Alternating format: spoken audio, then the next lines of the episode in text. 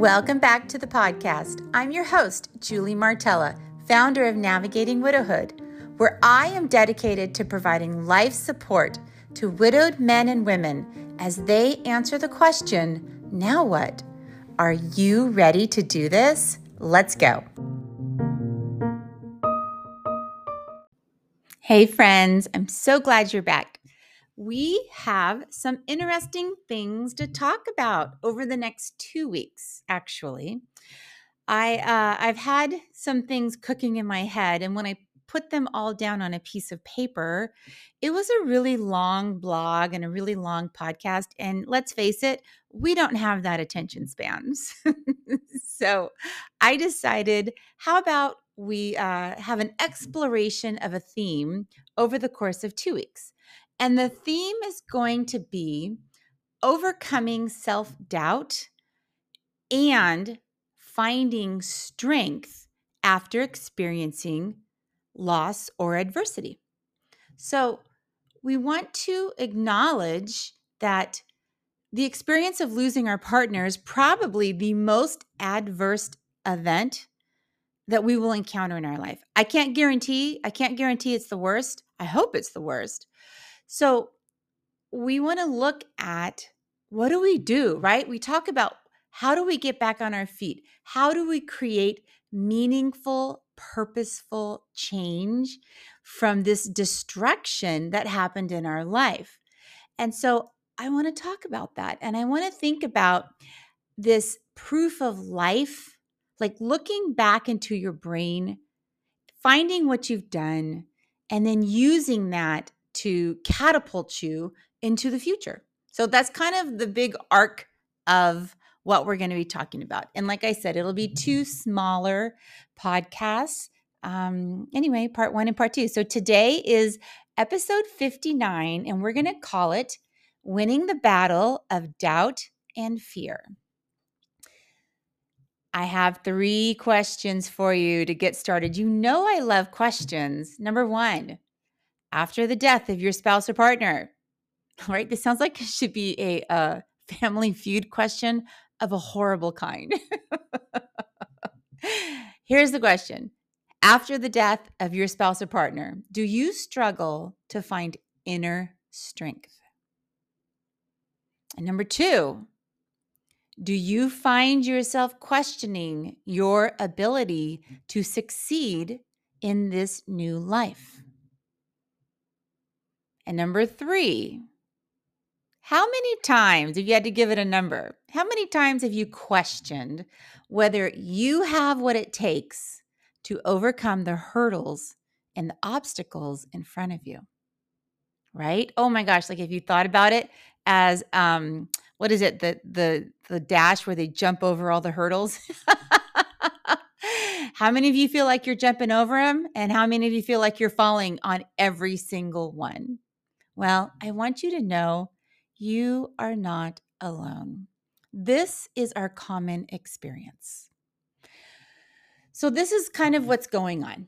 When you're grieving, remember we've talked about the primitive brain, and we the primitive brain has these mechanisms to protect us. And when we're grieving, our our entire emotional state is in a state of shock it's in a state of distress and the primitive brain has said oh my gosh bad things are happening. We have to keep her safe or him safe. And so one of the ways remember one of the ways it keeps you safe is it keeps you in the cave because as long as you stay in the cave nothing's going to get you. But what happens is negative self-talk becomes part of that survival mechanism because it's an effective way to stop you in your tracks. Isn't that crazy? So so your thoughts will become this is how you know they'll become very self-critical or they will have pessimistic messages in them such as you're not strong enough to do this or i'll never be able to move forward or i'll never get this right you better not do that don't try new things right? These are all the, the messages of the primitive brain to keep you safe in the cave. But what happens is, safe in the cave is not going to help you learn how to create a new life with meaning and purpose, right? An intentional life. And negative self talk isn't actually a reflection of the reality of your true capabilities. It's just a response to the overwhelming emotions and challenges that you are facing as a widowed person. Okay, so your brain is just trying to make sense of the pain you're feeling to protect you from further hurt. And and what happens is what you speak, whether you speak it out loud or whether it's a running record internally, what you speak, so shall you be. Your brain forgets the amazing person that you were before the loss occurred, including your strength and resilience, because all it's listening to is the new record that's being played that says bad, bad, bad. So, one of the challenges that we have is to learn to see the chatter for what it is. While the chatter, which is your thoughts, while they might not actually be true, they certainly will feel true. Okay? It's hard because when we think that if something feels a certain way, then that's how it is, when in fact, feelings are just feelings. They they don't actually tell you the truth. It's just feelings are just a response to a thought. And we've talked about that.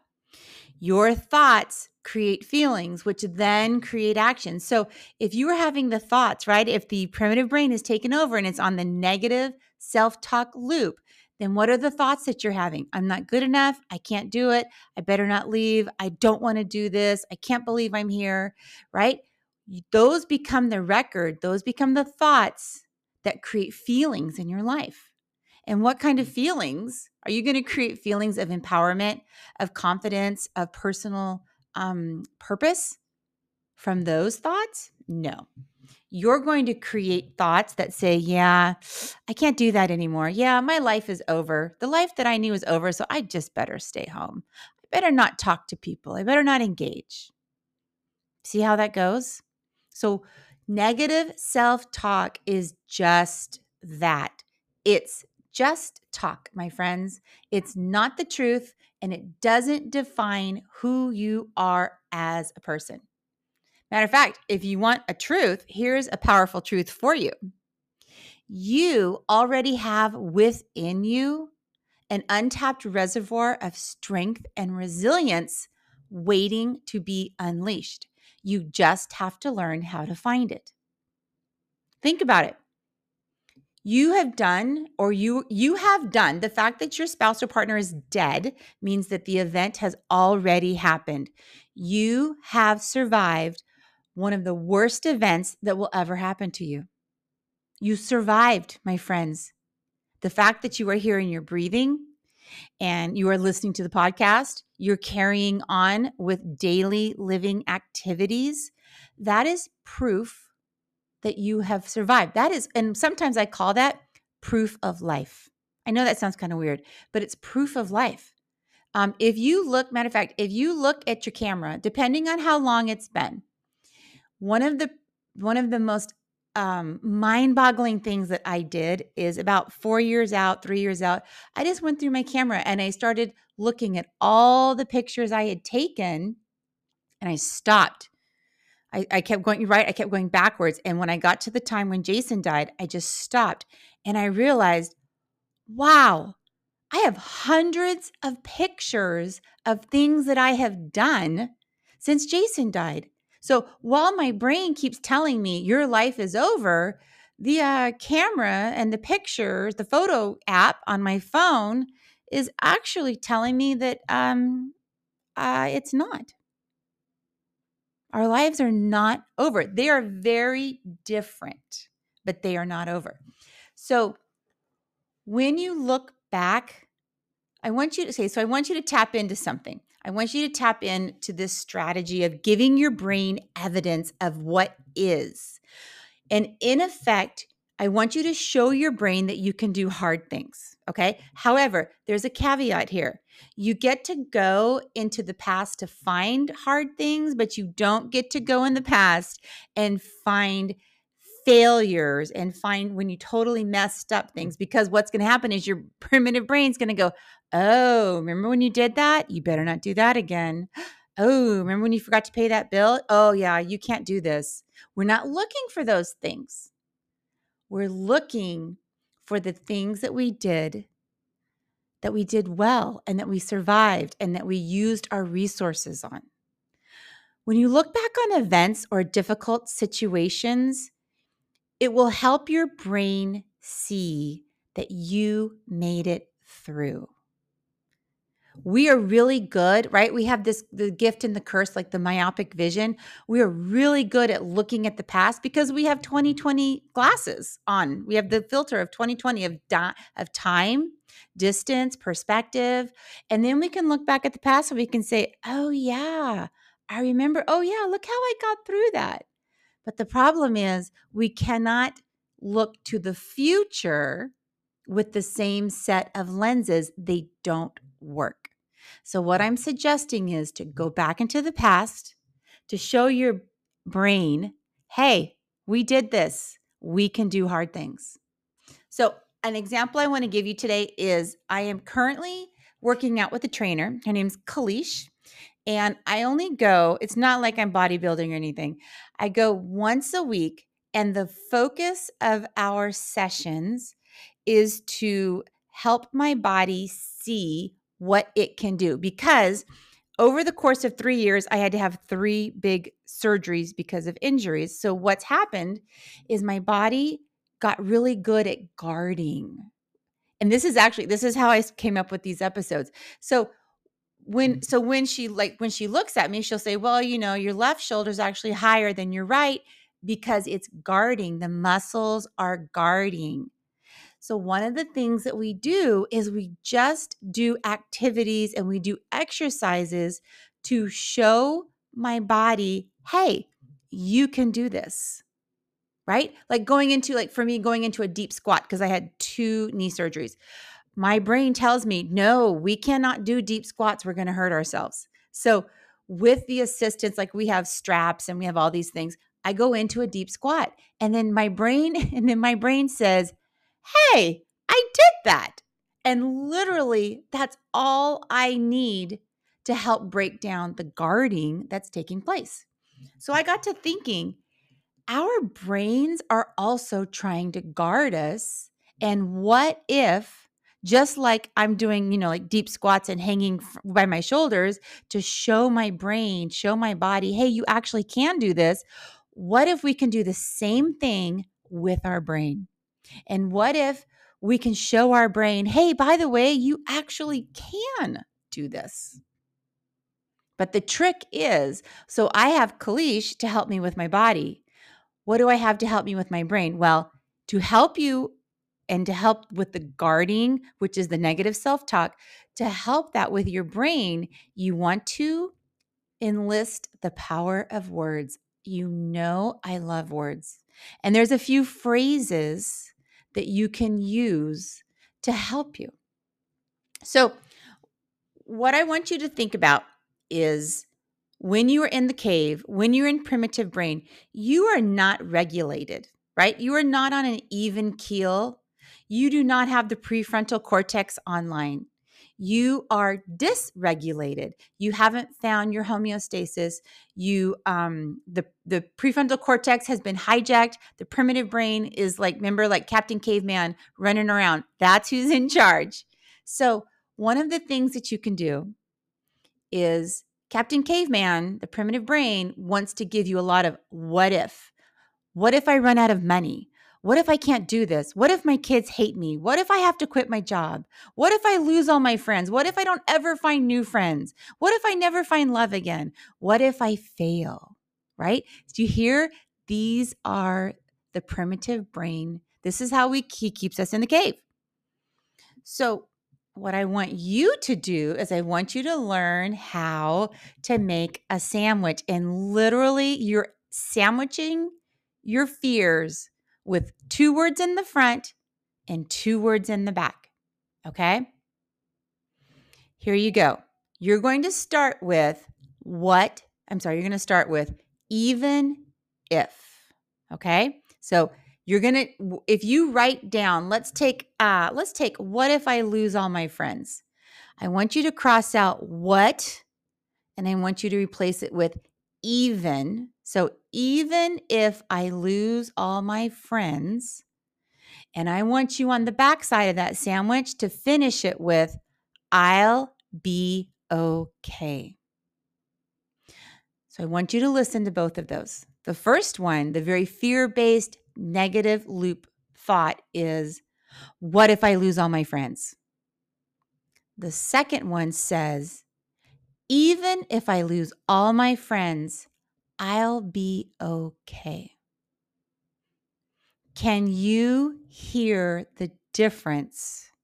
More importantly, can you feel the difference in your body? So I want you to take the fear that you have. What if I have to quit my job? Even if I have to quit my job, I'll be okay. What if my kids hate me because I make the wrong choices? Even if your kids hate you, you will be okay. Because we've gone to the past and we have seen I did really hard things and it turned out okay. I managed a health scare and it turned out okay. Right? There's only one situation in which things are not going to be okay in some way, shape, or form, and that's death. And that we know is going to happen one time. That's a one time event when things aren't going to be okay. And guess what? You're going to check out of the building and you're going to do whatever it is that your faith or beliefs tell you, right? Different faiths have different understandings of what happens after death. But unless that scenario happens, you are in fact going to survive. Now, you may survive with injuries, you may survive with consequences and repercussions, but you're going to survive. So, one of the best things that you can do is I want you to embrace the even if thinking. Your even if thinking will allow you to shift your focus away from fear and it will lend itself towards empowerment and confidence, mm-hmm. which is exactly what you need to face your new life. So, the old thought, we're going to do that one more time. I'm going to leave you with this one. What if I can't do it? Well, even if I feel like I can't do it, I'll be okay. I'm scared to do this. Even if you're scared to do this, you will be okay. The next time you find yourself grappling with doubt and fear, I want you to remember you have the power to overcome anything life throws your way. You have done it before and you can do it again. And as always, I am here to help.